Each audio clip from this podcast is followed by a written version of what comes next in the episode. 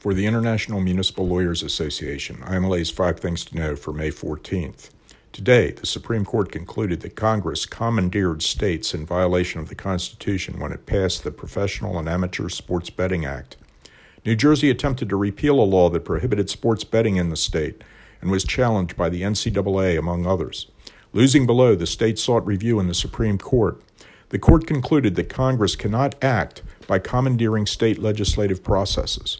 But if it wants to allow or prohibit a specific activity, it must do so itself, and under the Supremacy Clause, states may thereby be regulated.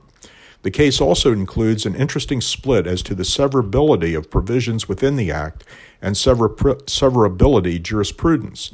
IMLA with the State and Local Legal Center filed an amicus brief arguing that the law violated the anti commandeering principles. In Washington, the state Supreme Court concluded that a four person majority of the council that introduced and passed without a public hearing a measure affecting one parcel of land had effectively spot zoned the property, and the owner could appeal under the state's Land Use Petition Act.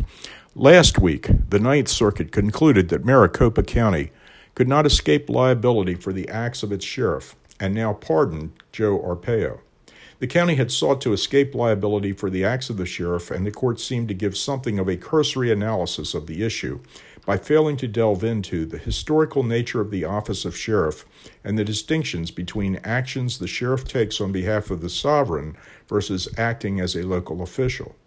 This issue clouds the underlying theory of Monell of whether counties, as administrative arms of the state, actually can be sued separate and apart from the state when they act not on local issues under home rule, but as administrators of state policies. The Seventh Circuit affirmed a decision by the City of Indianapolis to deny approval to Hustler Hollywood under the city's zoning laws. The business claimed its use was a permissible use under the city's law.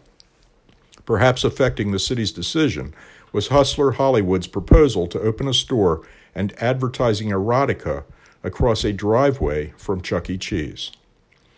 The Ninth Circuit concluded that Seattle's effort to allow Uber and Lyft drivers to unionize violates the Sherman Antitrust Act and enjoined the city's law pending trial.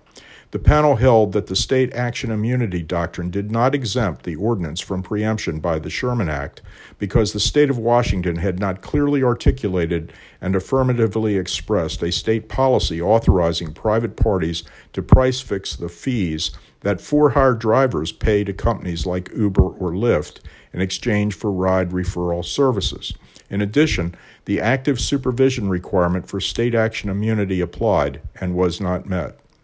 We're already getting for our getting ready for our conference in Houston. We expect our conference to have some of the best and most interesting programming ever, and we're working on some interesting options.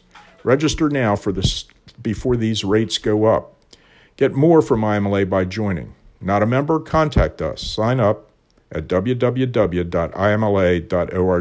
Have a great day and make it an inspirational one.